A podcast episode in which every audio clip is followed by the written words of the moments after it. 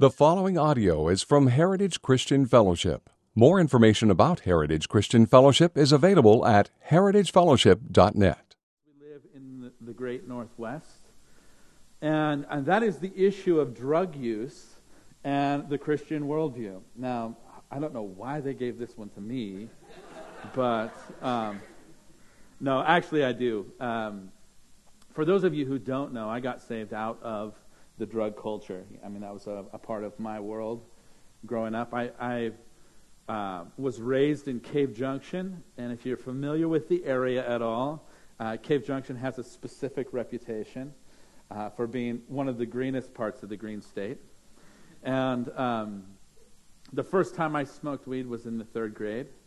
Uh, we stole some weed from uh, my my good friend Tony De Herrera. His his older brother had an eighth of of uh, green bud, and we stole that and smoked that in the eighth grade or in the third grade. Uh, by the time I was in the sixth grade, that was just a pretty consistent, regular thing. Um, and then by the time I was in high school, of course, I graduated to um, some harder drugs and, and some things that were uh, no doubt detrimental to my health over the long course of my life.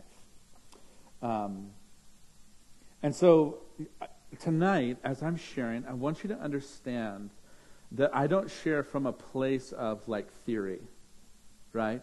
I don't. I haven't lived my life in an ivory tower where I've lived sort of this moral Christian thing in this bubble where I, I don't actually ever touch people who struggle with these things or deal with these things. Um, I, I'm speaking to you tonight from the heart of somebody who has walked through some of these struggles and trials personally, who has seen firsthand and experienced firsthand um, the difficulty that comes with uh, drug use. Now, before we get started, I should let you know a couple of things um, uh, about just this facility. You guys are here as my guests because I'm the youth pastor and this is my space. Although you guys are, I know, slowly creeping in. Um, uh, right behind these doors here are bathrooms in the hallway. If you need to use the restroom, please feel free to, to make your way through the doors and you can find the restrooms there. Um, and don't feel bad. I, I, know everybody worries about like interrupting. I want you to treat this place kind of like home, like it's casual here. We're going to have some good discussion tonight, hopefully. And, and I hope I, I'll be able to equip you with a, a solid grid for understanding um, the heart of God for his people. So, uh, with that said, go ahead and open up your Bibles to the book of First Corinthians. And we're going to take, we're going to specifically be in um, 1 Corinthians chapter 8 and 9. But it's going to be a while before we get there, okay? Because I want to set the stage. And I'd like to um, kind of talk through some things in advance of that. Father, as we open up your word, um, it's really easy for us to get caught up in the philosophies of, uh, of just the world and, and even in Christendom, or even in uh, the world of Christianity. A lot of times we say things, but we don't define what they mean. Uh, we talk about issues in a philosophical way, but we're detached from the reality of how they really impact life. And so I pray, Lord, that by your Holy Spirit, you would give us ears that are attentive to your voice, sharp minds that are ready to receive the Word of God, the implanted truth that is able to protect, and defend us, and shape the way that we live. God, would you oversee our time together in your Word? In the name of Jesus, amen. There he sat, pen in hand, thinking about this city, this city that he absolutely loves. I mean, having lived there and worked there for two years, he knew that the issues of that place were pretty complex. I mean, the city itself was a, it was a major port. It was a, it was a place where ships would kind of come in and go out. And as a result of that, almost all trade for that region went through that city. It was very similar to Portland or maybe like uh, San Francisco or LA or, or maybe even New York. A metropolitan area, a center for trade. Now, this makes a city, this particular city, a place where culture is really being jumbled together and is really um, being mixed in some pretty profound ways. There are people from every class, every religion, every nationality that are represented in this place. And as a place where the moral standards for living are constantly being tested by varied cultures, it's really hard to find your footing morally. It's really hard to find your footing morally in a place like that.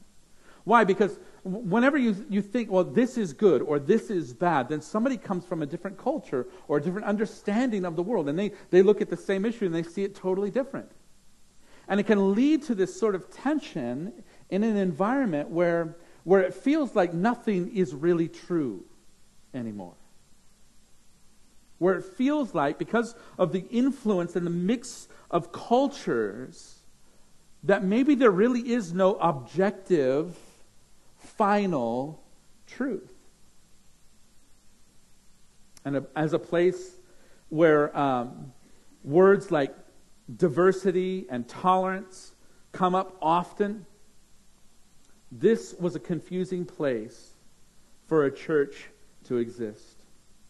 You know, in the same city block where there was abject, abject poverty, you could walk just a few blocks down the road and, and you would see in that time from one city block where there's poverty to a few city blocks down the road, intense wealth, lavish lifestyles, and every form of vice that you could possibly imagine. Vice is commonplace. You have every form of, of, of sexual variance. You have the pursuit of position and power in the corporate world and a deep love for the kind of pleasures that living near a port city with access to the rest of the world can bring in. All the pleasures from every culture converge in one place. Every vice that you can imagine is in this one city. And it's with this kind of scenario, and it's with a pastoral's heart a pastoral heart, Paul now sits down to pen his letter to the Corinthian church. This is the kind of place where even the most morally upright person will be challenged in living out their faith. So, Paul sits down to write this letter to this small church that he planted while he was living in Corinth for two years.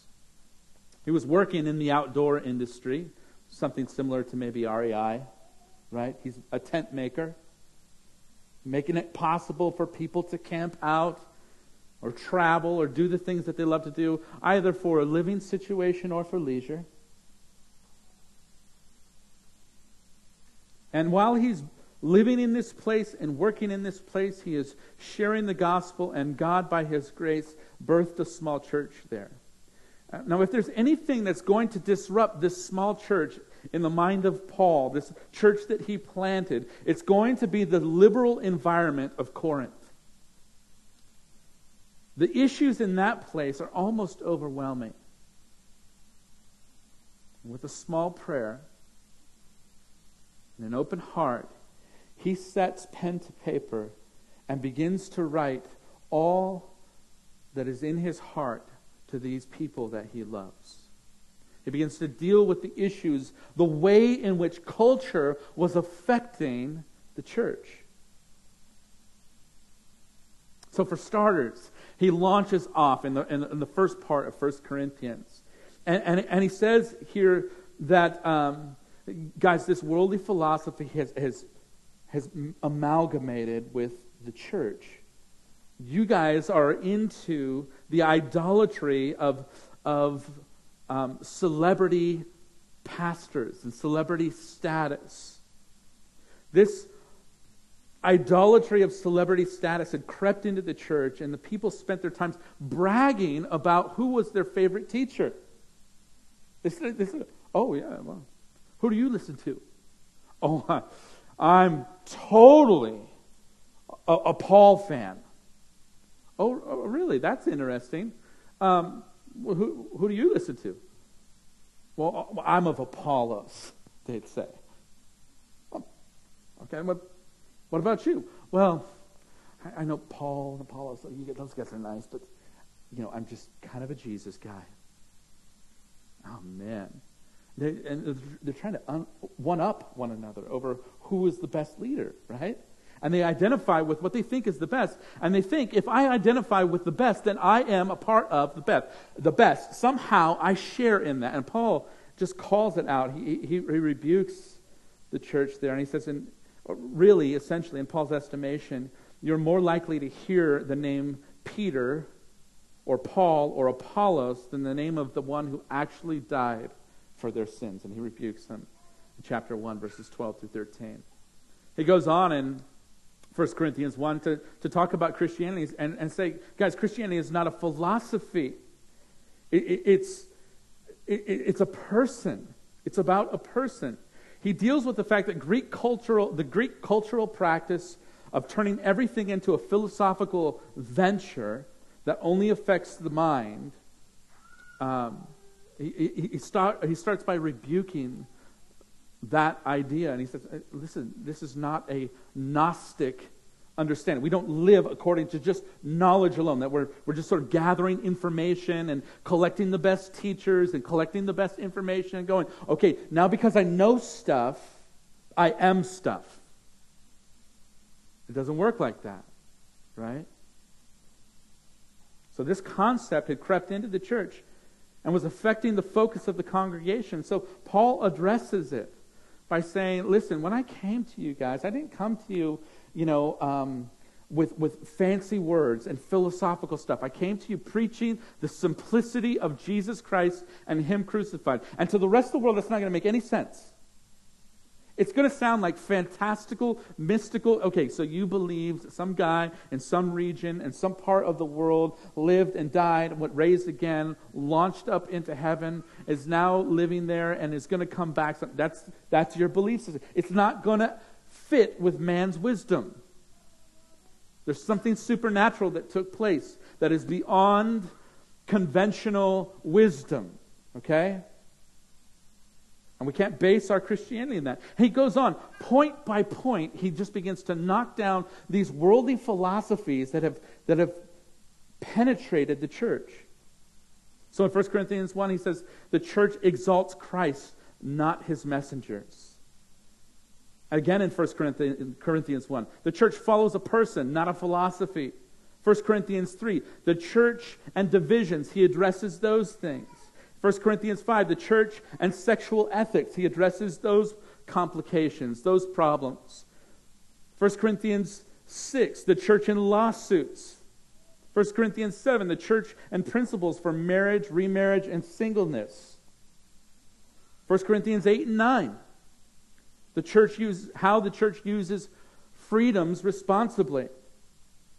In 10 and 11, the church and cultural issues like should a woman have to wear a head covering?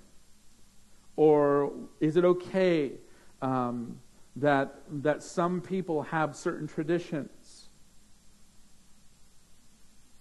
And then he goes on in 11 and 11 through 14 to address the church and its health talking about how all the members of the body should be thriving and contributing. And then he goes on to talk about the church and its future and the resurrection. And in 1 Corinthians 16, he finally addresses the church and its care for one another. He is all about creating a healthy church. You see this?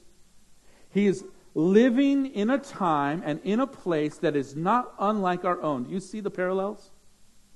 The, the issues he's addressing are the issues that we're addressing today. It's the same exact stuff. Celebrity pastor worship.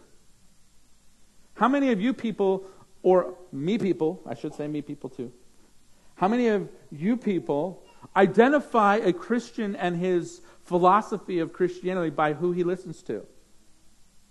Oh, uh, Who do you listen to? Oh, I, I like Francis Chan. Oh, okay, I know what he's all about. Who are you a fan of? Oh, Mark Driscoll or John Piper or Matt Chandler, whatever, right?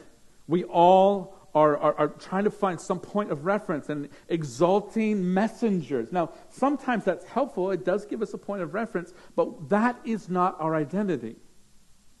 Our identity is in Christ. When it ta- talks about the church in divisions, do you see divisions within the church? When he talks about um, sexual ethics, is that an issue in churches? Yes, it absolutely is. What about defining marriage and remarriage and divorce and how all that works out? Is that, are those important things that we're struggling with, that we're dealing with today? It absolutely is. And this is what I want you to see, guys. Though the times have progressed and technology has advanced, the issues are still the same. Doesn't matter time, doesn't matter place. The issues of Corinth have not changed. They're the same issues that the church faces today. Paul could just as easily have written this letter to a church in Portland or LA or even the church right here in Medford, Oregon. So tonight, from 1 Corinthians and his pastoral heart towards the church and towards building itself, we're going to cherry pick a couple of ideas, some things that I think are really important for us to grab, especially as we begin to chew on this issue of how should Christians respond to the issue of drugs and, and how they get used in society. So we're going to cherry pick a little. We're going to look at some biblical principles that guide Christians how to use on to how to use their freedom. freedom. Specifically, though, we want to look at these principles as a guide for the issue of drug use itself. It's my hope to give you this grid by which to make choices about how you manage freedom and how you manage conviction and to make choices about how drugs can be used for good or how they can also destroy an individual. So, first off, I want to give you a little bit of historical analysis that will sort of lay a foundation for this discussion further. Okay, uh, before we dive into talking about this issue, I think it's helpful to lay some groundwork in understanding the world in which we live and the way that the Bible talks about it. There are basically two biblical doctrines that are particularly helpful in understanding the use of drugs as Christians. Okay, these two doctrines are, first of all, if you're taking notes, the doctrine of the fall, and second of all, the doctrine of common grace the doctrine of the fall, and the doctrine of common grace. These are biblical doctrines that you can find in just about any um, theology book that is sort of breaking down uh, different segments of Christian understanding. Okay? So if you want to if you want to pick up a good one, Wayne Grudem's systematic theology, it's a fantastic one. It comes from a reform perspective, so that's important to know as you head into it but he does a great job of walking you through the effects of the fall and, and, and also um, how grace gets broken down uh, from grace that saves to common grace. Now, these two doctrines lay a foundation for the conversation long before we begin to ask what a Christian is permitted to do and what they are not permitted to do. So let's start with the first one the doctrine of the fall. The Bible opens with the story that God created everything good. Matter of fact, after each one of the days of creation, it concludes with this statement. It was what? Good, right? Everything that he made, it was good. Okay? And then Adam and Eve, of course, they come in on the sixth day. And the Bible says that God looked at all that he had made and he said, Oh, it's, it's good. Now, after repeating that things are good for the first in the first chapter seven times, we see that sin enters into God's creation. By the time we get to chapter 2 and chapter 3, the deceiver is on the scene and he is deceiving Adam and Eve. He's lying to them. Adam and Eve have been living in this garden. This is a place that that there in the garden is all the provision that Adam and Eve need for life and for health. Everything that God made is good. And in one part of the garden is actually a tree that gets called the tree of life. Now, I want you to think about this. This is prior to the fall, right? Prior to when sin enters into the world, there is a tree that is for the health of Adam and Eve. So I imagine Adam, he's there in the garden. God's like, tend the garden. Okay. So he, you know, he grabs a rock and he starts digging, and you know, next thing you know, he scuffs up his hand and he starts bleeding. You go, oh, that can't happen. It was before sin entered. Adam was a human, right? And he probably scuffed himself and was bleeding. The Bible tells us that the tree of life that was there, that they could partake of that, and then in some way, Adam and Eve would receive life giving or healing power from this tree. Matter of fact, that same tree appears in the garden at the end of time. And the Bible describes it in this way it says that the, the, the tree bore 12 fruits in every season, right? And the, the leaves, who knows what that, the rest of that verse is? The leaves were for the what? Anybody know? The healing of the nations. There's some sort of medicinal property, I guess you could say, to this tree of life. Okay? And, and this is before the fall. And this is also after the redemption of the world. And I know that messes with our. I thought heaven didn't involve pain and suffering. No, we're talking about resurrection bodies and all kinds of things. There's some interesting dynamics that I think we have to think through. But be that as it may, here they are in the garden, and there is this tree that somehow gives them life or helps them medically in some way. Okay? And this tree provides healing for them. Then the Bible tells us that Adam and Eve made a choice to betray God, resulting in instantaneous death. Now, from the Targums and the Midrash, it appears that um, this, this instantaneous death that would ta- take place in the day that they ate of the tree of the knowledge of good and evil that that somehow affected them. And, and it seems to be connected to um, the glory of God resting upon them in a pretty amazing way. And that they were somehow clothed, if you will, or covered in God's glory. Now, this seems to be hinted at in the Psalms, but it's mostly described in extra biblical writings. So we, can, we can't anchor ourselves to that. But there is the possibility that they were, they were covered in the Shekinah or the, the glory of God there in the garden. And that when they sinned, that sin affected them in such a way that the presence of God and the glory of God departed, and they looked at each other apart from that light, apart from that glory, apart from that sharing that they had with God, and now all of a sudden they felt naked for the first time in all of creation. And they felt shame. Felt exposed. Oh, my covering, it's gone. They tried to make their own, so they picked the scratchiest leaves in the garden, right? Sewed them together and said, Hey, look at me, I'm wearing poison oak. Super uncomfortable. That's the way man's coverings always end. And here in the garden, they are hiding from God. That same glory that they used to share in is now departed, and, and they feel naked, and they're now hiding behind a tree from the one they used to walk with in the cool of the day. And, and they're, they're somehow severed in relationship between them and the Lord. Matter of fact, some commentators believe that this glory that departed is the same glory that came to rest upon Moses on Mount Sinai. That it's the same glory that shrouded Jesus on the Mount of Transfiguration.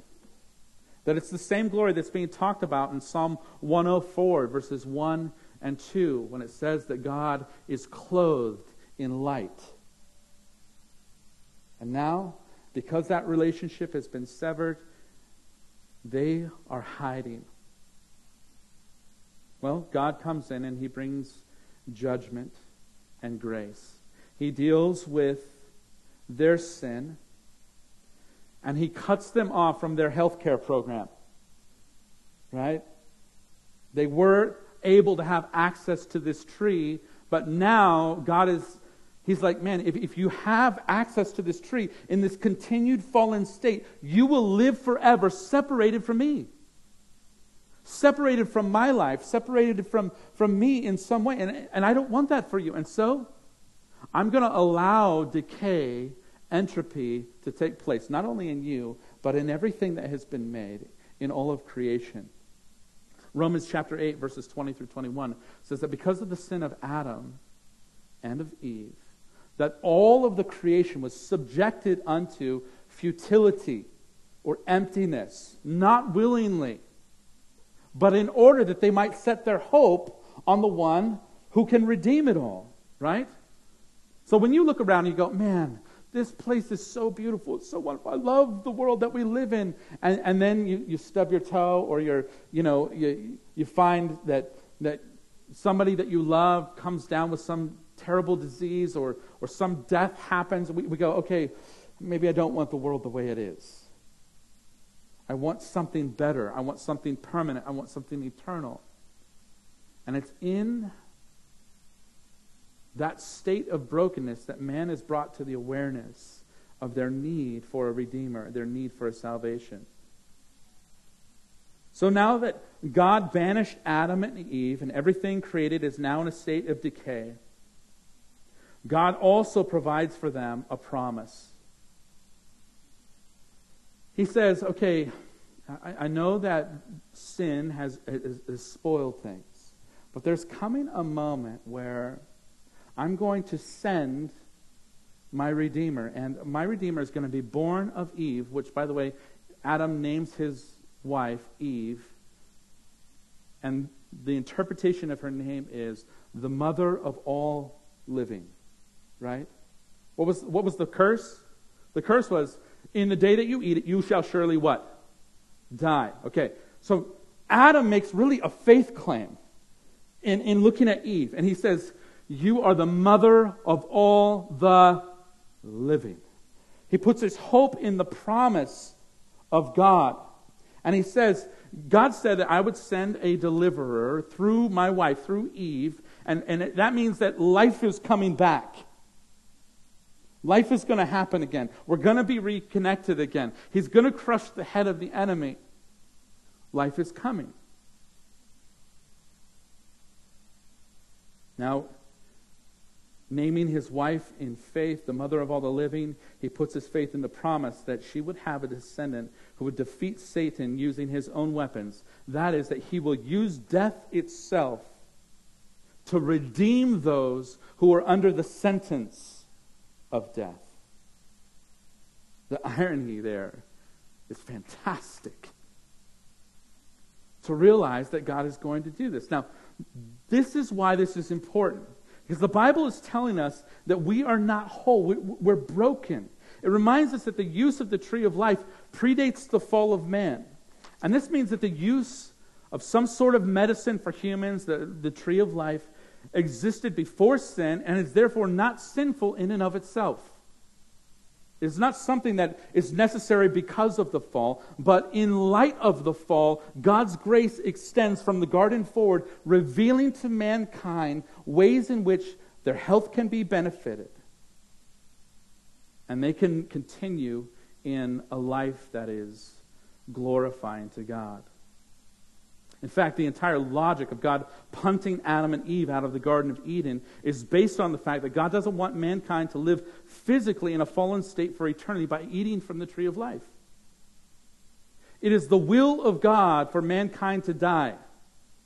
And until his return and the final redemption of the world, it is his will that we grow old, that we age, that our bodies fail, and that we die.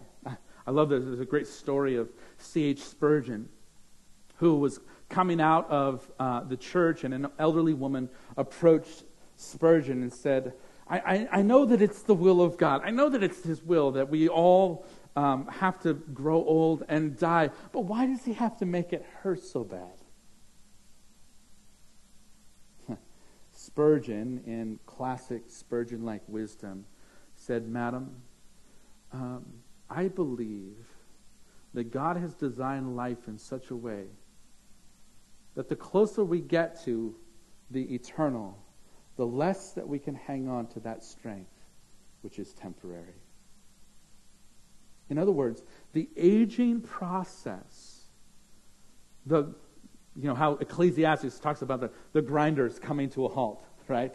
The teeth, they, they fall out. the peepers in the windows, your eyes, they grow dim, right? You, you, you're like, man, I used to be able to see this far, but now I need these dollar store glasses. I have stuff everywhere so that, you know, I can read stuff. Um, it's God's will that that happens because it puts us in a position, the older we get, the closer we get to eternity, to not trust in those things that are temporary. We have to cling on to something that is eternal, that, that pushes us beyond the realm of this life, the here, the now. Now, this cycle of death is a witness to the fall of man and the need for a Savior to redeem us from the corruption of the world. Death and decay point us to the fact that we need a great physician. You guys tracking with me? Okay, so here's what the doctrine of the fall teaches us. Let's summarize this. The doctrine of the fall teaches us that God used medicine before the fall. And that because of the fall, we are all subjected to decay. And we're not to be trusted with eternal life after the fall. Because in our fallen state, if we live on forever, we'll never know redemption. And fourthly, that God will use the effects of the fall to redeem the fallen. Now, this is doctrine one, the doctrine of the fall. Okay, doctrine two, common grace, the doctrine of common grace. Now, the doctrine of common grace teaches us that even though mankind has sinned against God and now lives under the effects of the fall, God graciously provides for the needs of people. A good example, Matthew chapter 5, verse 45 says this He causes his sun to rise on the evil and the good. He sends the rain on the righteous and on the unrighteous. In other words, God gives good things to people whether they deserve it or not. If you're righteous or unrighteous, doesn't matter. The sun comes up for both of you.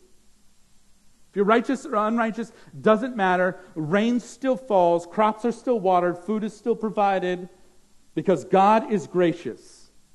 And He's withholding His judgment, His final judgment, from the entire world and allowing the world opportunity, those that have been created, opportunity to be saved, to be redeemed. Okay? Now, these, this list of common graces is, is a list of benefits that we get whether we're saved or not, okay? This is not a saving grace. This is a grace that causes us to be able to enjoy life and know, at least in some capacity, before life ends, the goodness of God in some way. So, this is the capacity to enjoy beauty, the capacity to love and to be loved, the capacity to learn and gain knowledge or wisdom the capacity for pleasure, and another gift of God's grace that people don't like to talk about the capacity to experience pain and sorrow. Now, Donald McKim, who's the editor for the Westminster Dictionary of Theological Terms, he defines it in this way. He says this also called general grace, God's universal, non saving grace in which blessings are given to humanity for physical sustenance, for pleasure, for learning, for beauty, etc., as expressions of God's goodness. It is particularly contrasted in Reformed theology with God's special or God's saving grace. This means that all the knowledge of the physical world is a precious gift from God in order that people might understand who He is and His goodness. That, might under, that they might understand that He's a provider, that He cares for humanity, that it's not His desire that any should perish. When an, an astronomer discovers a new galaxy, or a, a, physicist uncovers a new molecule, or a biologist dis- discovers a new detail that helps them to map out DNA, or when a physician discovers a way to help the sick, that everybody in the world is experiencing to some degree the goodness of God at work in the created world. This is common grace. Now, by God's grace, He doesn't keep this from them. He doesn't keep His infinite wisdom about the physical world from them because He is seeking to bless mankind in order that they might know His character and His nature. Okay, track with me. I know I can see the evening is beginning to settle.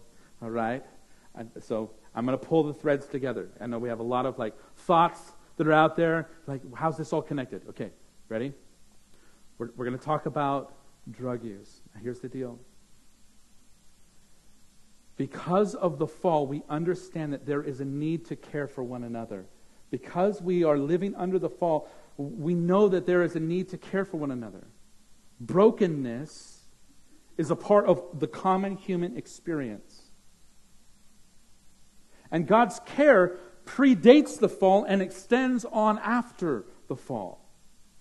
Predates the fall in the tree of life and extends after the fall in his care for his people by providing them with wisdom on how to fix what is broken, how to set a broken bone, how to get rid of a headache, how to care for somebody who's bleeding, this is all knowledge given by God. And it's a part of His common grace. People don't deserve it. We're all sinners. We live in a fallen world, but God, in demonstrating His goodness, is showing us that there is a way to move towards health and wholeness. Okay? So let me give you one example how in the scriptures this directly correlates to the issue that we're discussing the issue of drug use in the Christian worldview.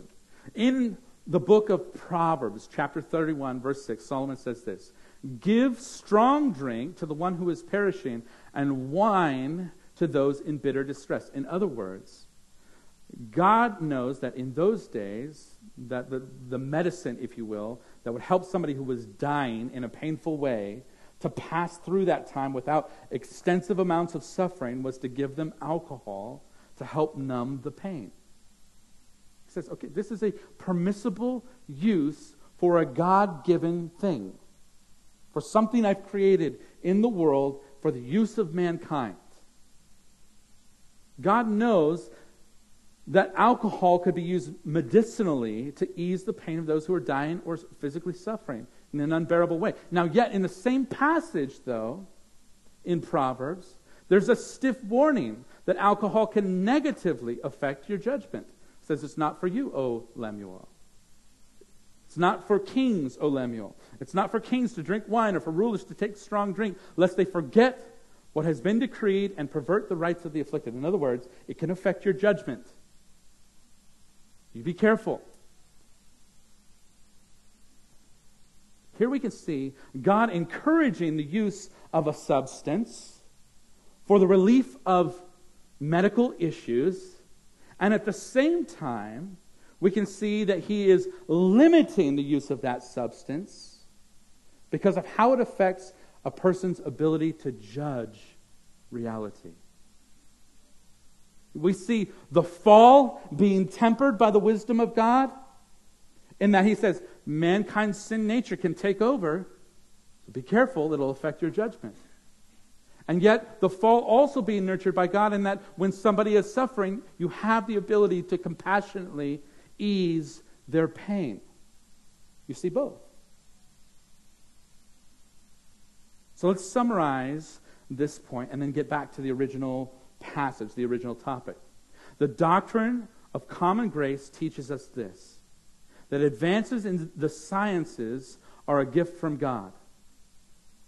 Number two, that the proper use of medicines for those that are suffering is encouraged by God. He encourages people to doctor one another, if you will, to take care of, to lessen the pain of, to ease the discomfort of one another through medicines. And then, thirdly, it also teaches us that the abuse of medicines is discouraged by God. That even though that's a common grace benefit, that there are limitations to its enjoyment. that there are limitations to its purposes for mankind. So now that we know, okay, they're good, drugs can be either good or bad. They can be toxic and poisonous to the heart and soul of a person, and they can be beneficial to people in society. We see that both are true congruently. We have to separate out now two issues in our present society. First of all, there's two categories of drug use. Armed with this framework, let's continue to look at the issue of how drugs are used in God's world and how Christian freedom or liberty intersects with this, with this reality. To do this, we've got to separate it into two categories. First of all, illegal drug use. And second of all, legal drug use. Now, illegal drug use is a no brainer. That's an easy one. Okay? Um, as it relates to illegal use, the Bible is definitive, it's explicit. It says this if the government forbids it, it is forbidden. It's that simple. If it's illegal, it's not okay for Christians. So, you know, you're a Christian and you're like, does God want me to do cocaine? No. He does not.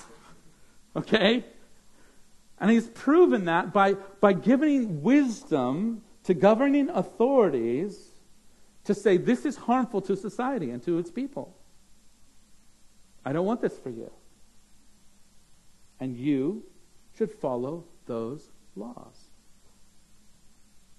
Romans 13 makes it clear that we are to be submitted to the government that we live under. Now, when Paul penned that passage, one of the most hideous empires of the world was in power Rome. And, and if Paul told early Christians to honor Rome as their authority, we don't have an excuse in Medford, Oregon. Right?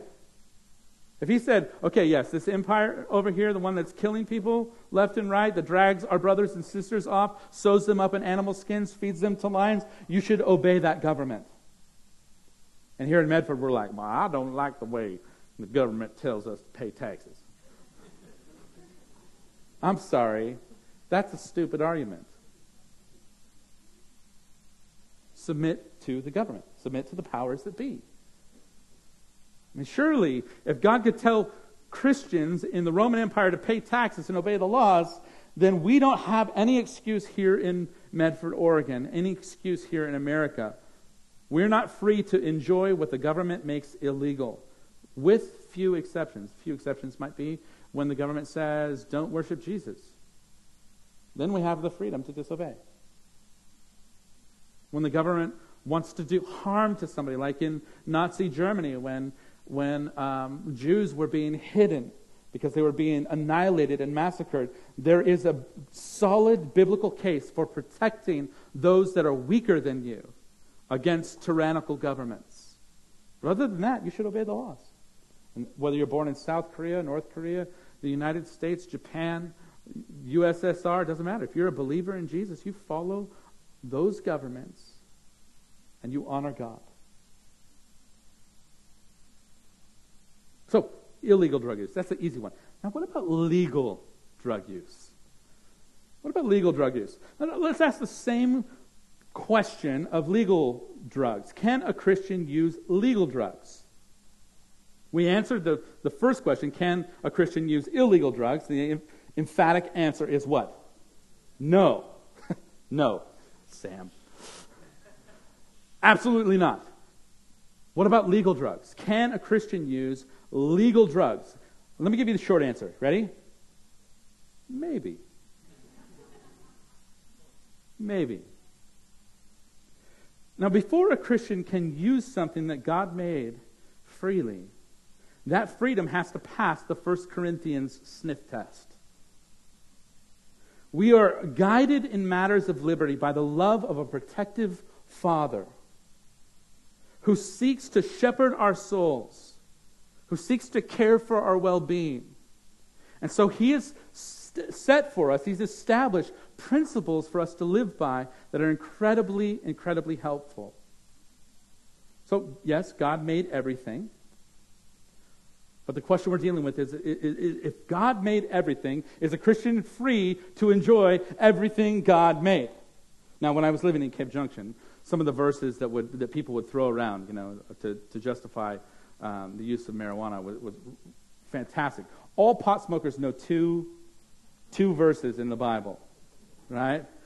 The first one is um, every herb bearing seed shall be to them for food, right? And I'm like, well, okay, well, poison oak bear seeds. You want to eat some of that? How about you put that in your pipe and smoke it? right?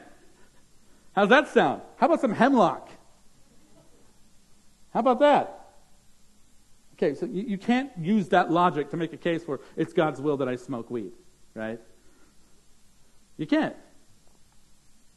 The other verse, thou shalt not judge. That's the other one that every pot smoker knows, right? Thou shalt not judge. But I'm like, read the rest of it, where it goes on to say, hey, you know, look out for wolves, right? You have to make a judgment here, somewhere. Some people are dangerous. You should look out for them. Well, so can Christians then freely enjoy something that God has made? God made everything. as a Christian free to enjoy everything that God made? Well, Paul gives us five principles that help guide us in 1 Corinthians.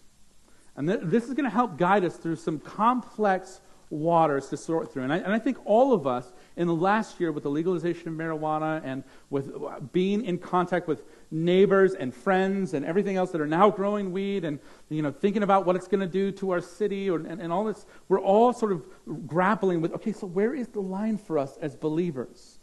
I'm, I, I want to help give you a grid. So here's, here's five principles. I want to give you, first of all, three scriptures that you need to know regarding this issue. First of all, 1 Corinthians chapter 6, verse 12. If you have your Bible, go ahead and open it up to there. 1 Corinthians 6, 12. Paul says this. Oh, wait just a second so you can turn there. All things are lawful for me, but not all things are helpful. All things are lawful for me, but I will not be what? Enslaved by anything. Okay. First scripture. Second scripture. Flip over to, to chapter 10, verse 23 through 24. Just a couple of pages over. All things, he says, are lawful, but not all things are helpful. All things are lawful, but not all things build up. Let no one seek his own good, but the good of his neighbor. So all things may be lawful, but it might hurt my neighbor. That would put limitation on me as a believer. Third scripture, verse 31 of chapter 10. So whether you eat or drink, whatever you do, do all to the glory of God. Now, notice here, notice. We are never once guided in the scriptures to ask, what does the government say I can do? That's not how Christians make decisions. Matter of fact, uh, as we look at the government, doesn't the government allow lots of things that for Christians are forbidden? Doesn't it say, oh, yeah, you, you can do that? That's legal. But for us as believers, it's forbidden. Right?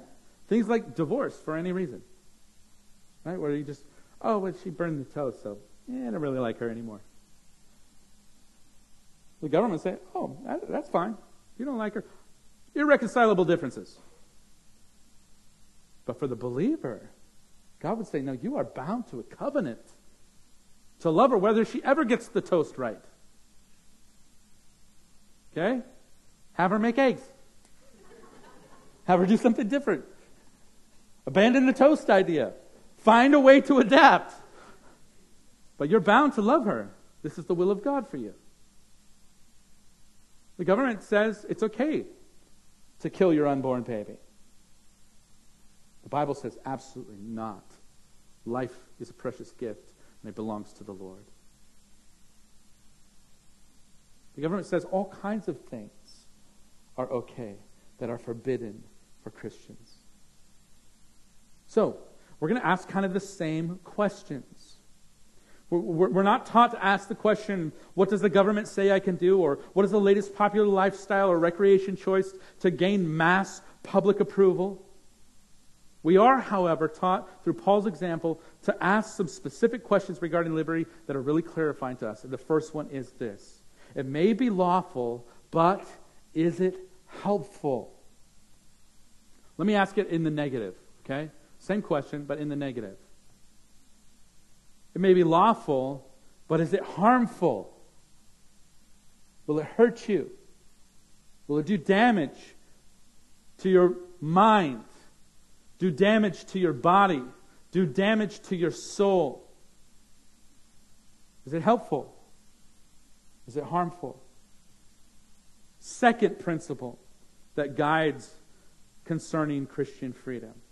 It may be lawful, but will it enslave or overpower me to the point where I'm, I'm, no longer in control of myself? Am I able to exhibit the fruits of the Spirit of self control?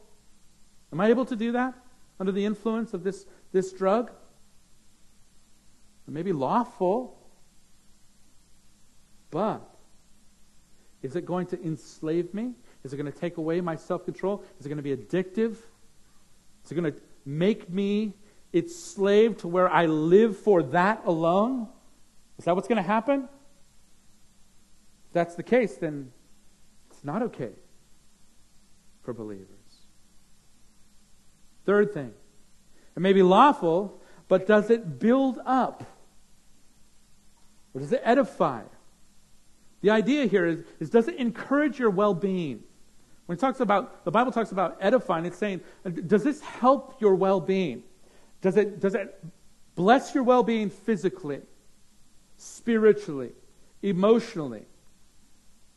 Now, I know lots of people who would, would love to make the argument with me hey, pot and you know my the, my prescription pills that I'm abusing and my you know whatever your you know sort of secret addiction is, um, those things actually do help me.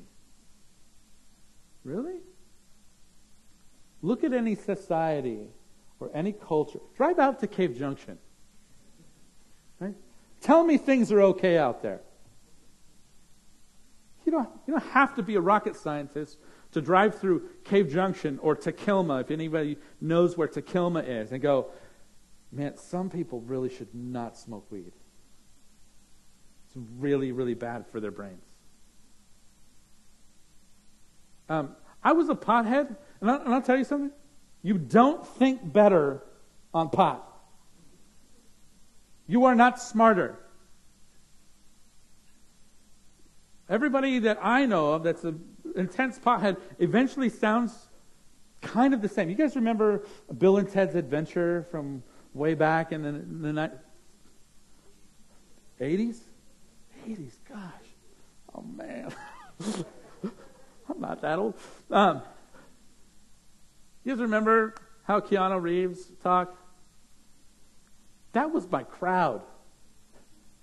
And to us, we sounded cool. To the rest of the educated world, we sounded like we were greatly hindered in our ability to focus. So it may be lawful, but does it build up? Does it edify? Does it encourage my well being, physically, spiritually, and emotionally? It may be lawful, but does it harm my neighbor in some way? Does it cause rage? You know, like people who are convinced that um, you know doing steroids is going to help their athletic performance. But then they end up with roid rage, you know, and they cuss out their coach and walk off the field, and you're like, what was that all about? You don't have self control because you're under these, the influence of these drugs that are not helping your well being, and they're actually doing harm to the relationships in your life. They're doing harm to your neighbor. They're doing harm to your team. How many families have we seen fall apart for, because of alcoholism or because of prescription pills or because of you name it? Right? Maybe lawful, but does it harm my neighbor? Does it harm my loved ones? Does it create poor decision making and cause harm to the people around me? Fifthly, It may be lawful, but does it glorify God? Okay, this is this is the one for me. Again, I've had countless conversations with people who, who smoke weed, right? And uh, and some of them vehemently saying that they absolutely can glorify God. And I'm like, okay, so uh, you're you're kicking it with Jesus, and you're in heaven, right? And you're like, hey, Jesus, I brought I brought a surprise. I managed to before I died. I stuffed my bong in my pocket, and you want to rip a bowl with me, Jesus? And he's going to be like totally cool with it. You can't tell me that there's not something that witnesses in your soul, in your heart, that this, does, this is not something that God wants us to enjoy. You cannot tell me that you would not that you would boldly sit there with the Lord, pass him the bong, and say, "Yeah, he's still super holy and perfect, even though he's stoned out of his gourd." It doesn't make any sense whatsoever, does it? And yet people will argue, oh, no, I can do it to the glory of God. I would say, no. I don't think that you can. I, I would argue the opposite. That you do it to the detriment of your relationship with God. And though you might induce feelings of euphoria that make you feel like you're closer to God, they are manufactured. They're manufactured. It's not real. It's not the real you. It's not the truest part of you. It's not your real heart. It's a manufactured psychosis induced by THC. It's actually limiting your brain physiologically and making you function less properly. It puts you in a position to where you are not more united with God, the real you. You are more separated from the real you. You do not stand in reality in God's world. You stand outside of reality in God's world. And you're not interacting with the world that He made the way that He made it.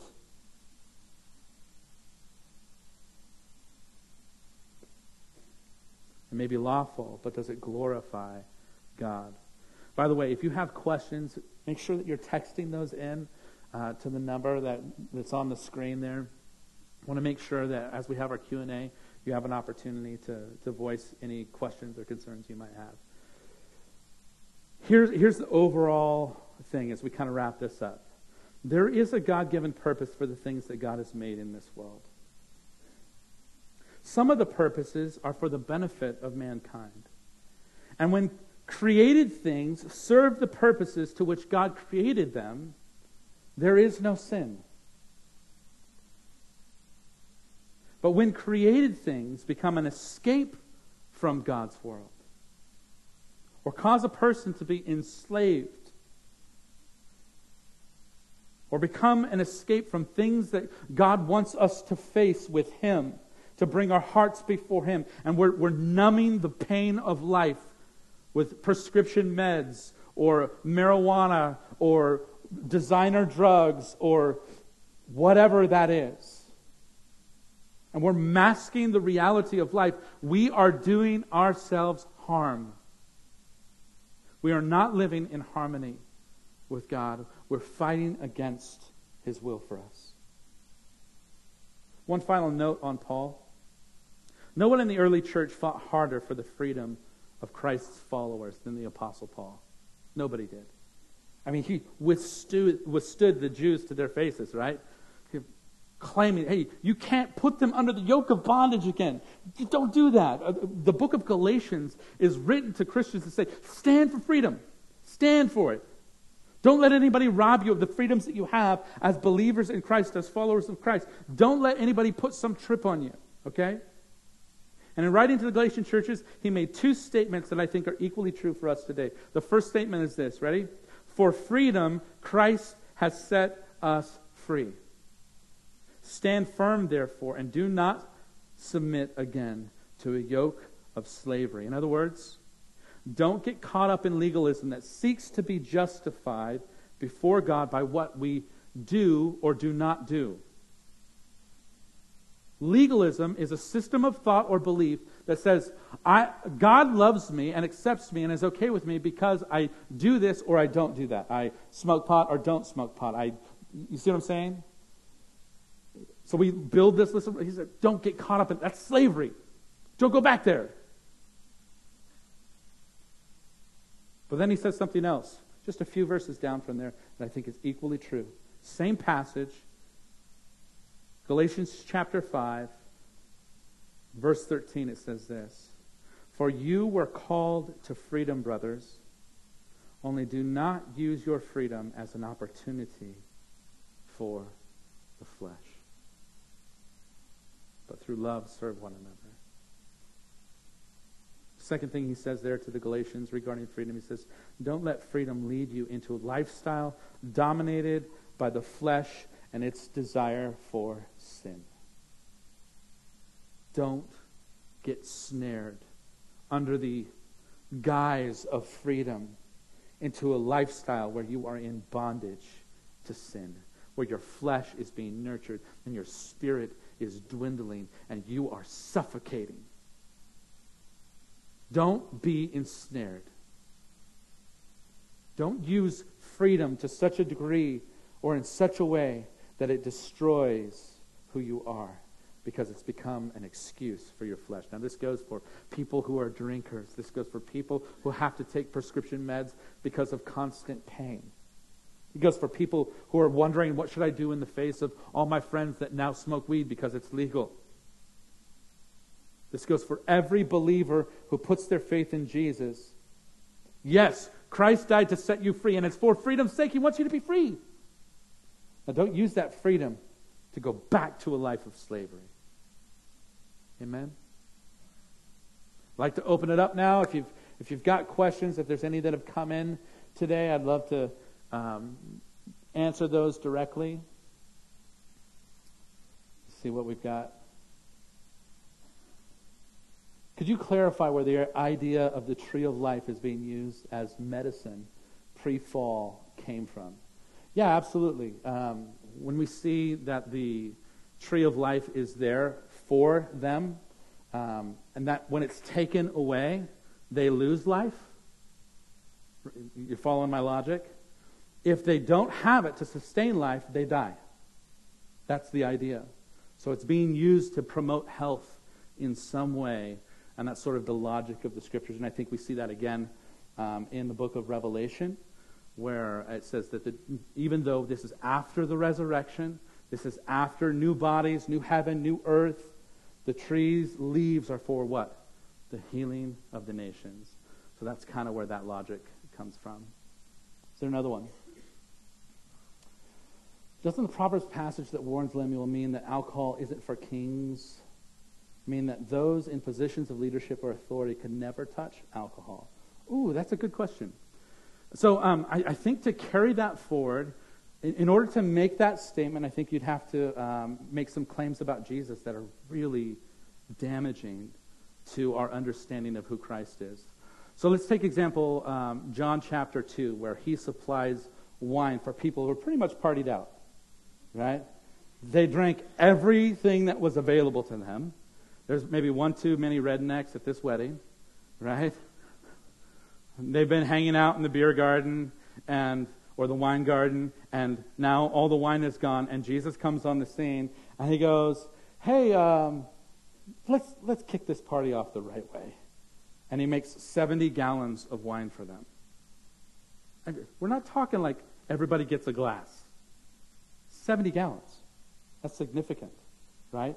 Then he gathers his disciples in an upper room, and he says to them, "Oh, with with longing, I have longed to eat this meal with you and to drink this cup. And he says, and as as a matter of fact, from this moment forward, because I'm going to the cross the next day, from this moment forward, I will not drink of the fruit of the vine until I drink it with you new in the kingdom of God.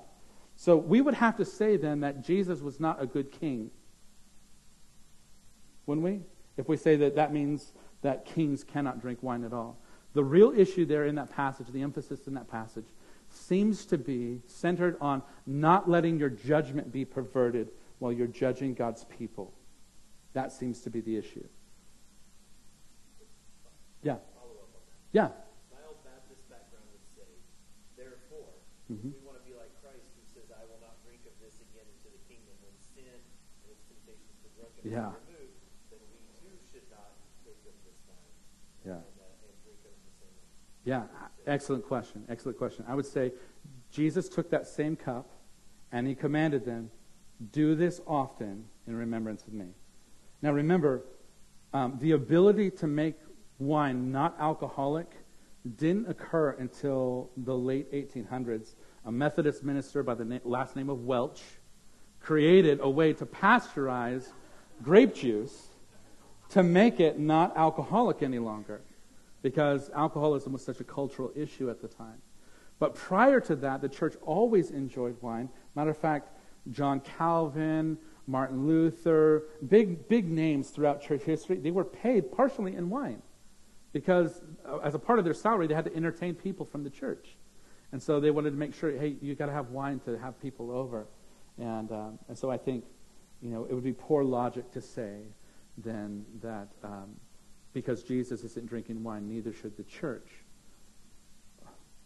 Okay, but he commanded the church to drink wine.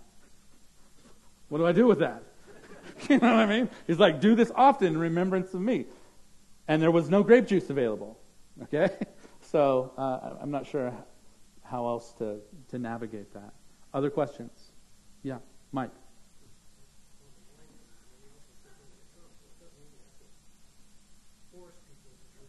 Absolutely. I, I, again, I disagree with that, Mike. No, no I'm joking. I'm joking. Please know I'm joking. Okay. Uh, when is Jeremy going to grow his beard back? Well, you're going to have to talk to my wife about that one. uh, I think beer in mod- moderation is uh, to be permissible, but pot is too far. That seems hard to defend.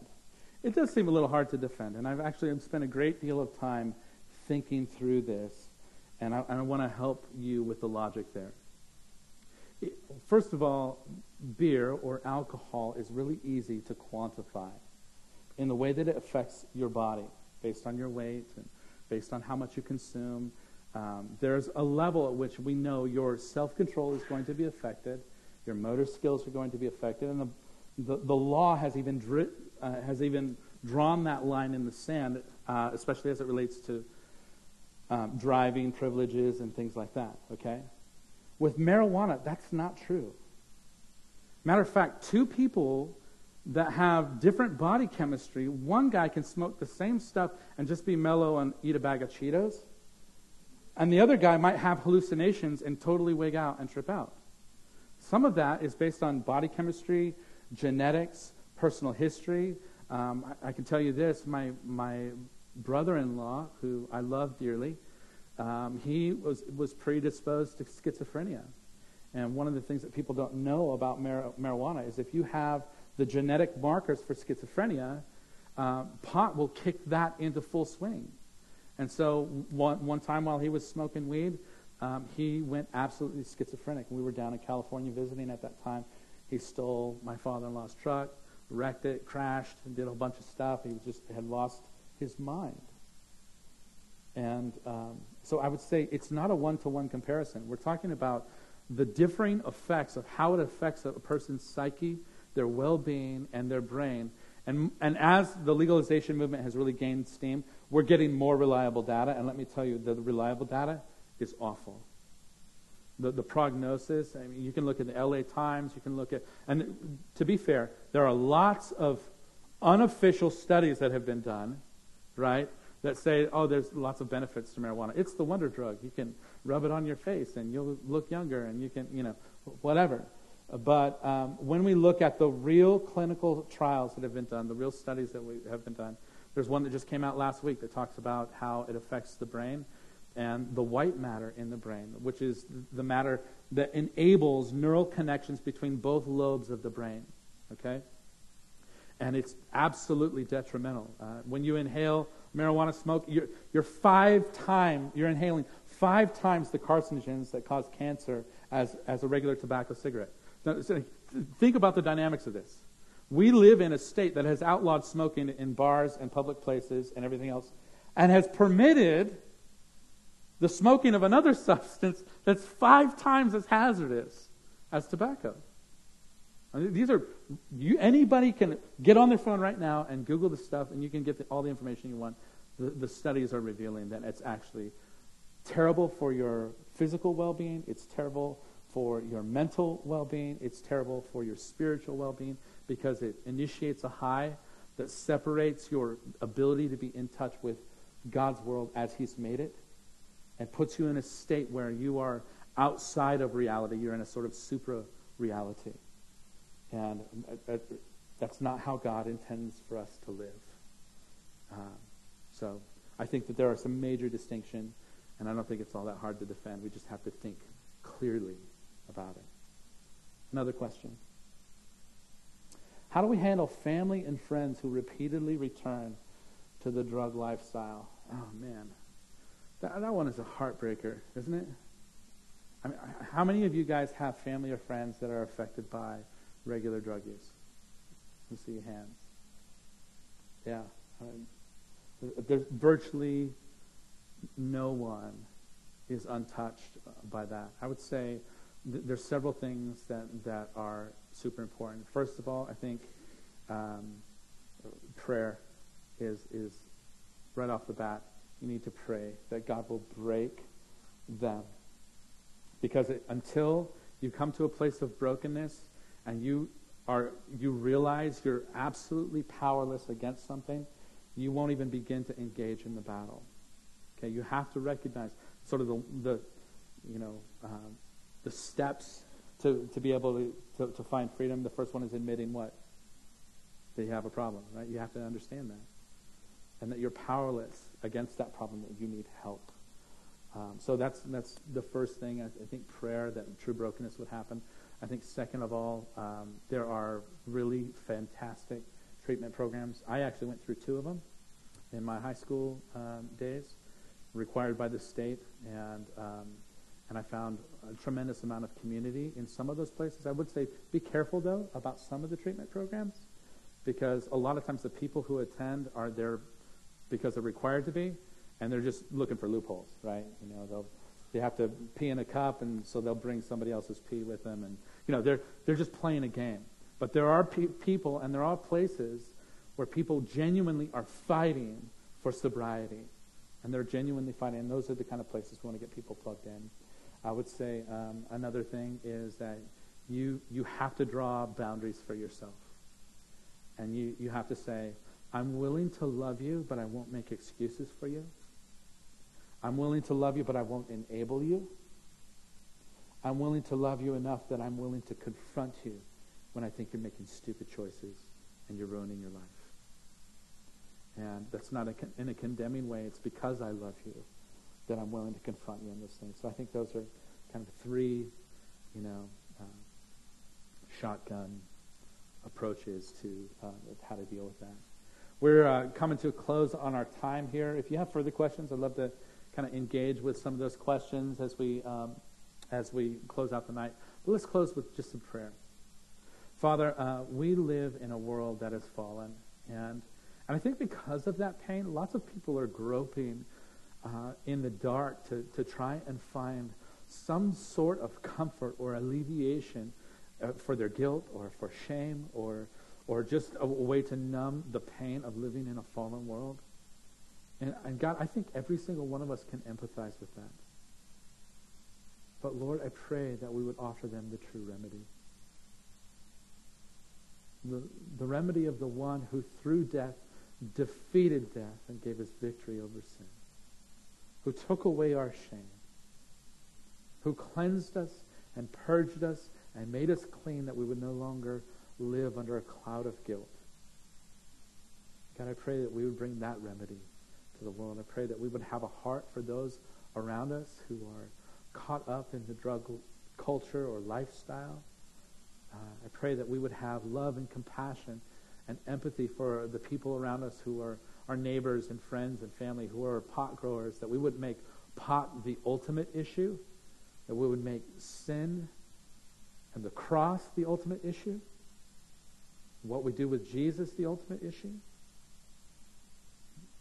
Father, I pray that you would help us to think clearly about this so we don't get caught up in the philosophies that the world throws at us, especially our young people who are being bombarded with lies that say, oh, this is really not that bad, and, you know, um, and all their friends that are, that are caught up in, in smoking weed and whatever else, and, and they seem to be fine right now. God, give them perspective beyond their years. Give them wisdom grounded in your word. Give them a heart to follow you and not to get caught up in the sins that can entangle and ensnare us. And I just thank you for your word. Thank you for the wisdom that you guide us with. And pray uh, for continued growth in this area as we, as we sharpen this thought process. In the name of Jesus, amen. Amen. God bless you guys. Have a wonderful night.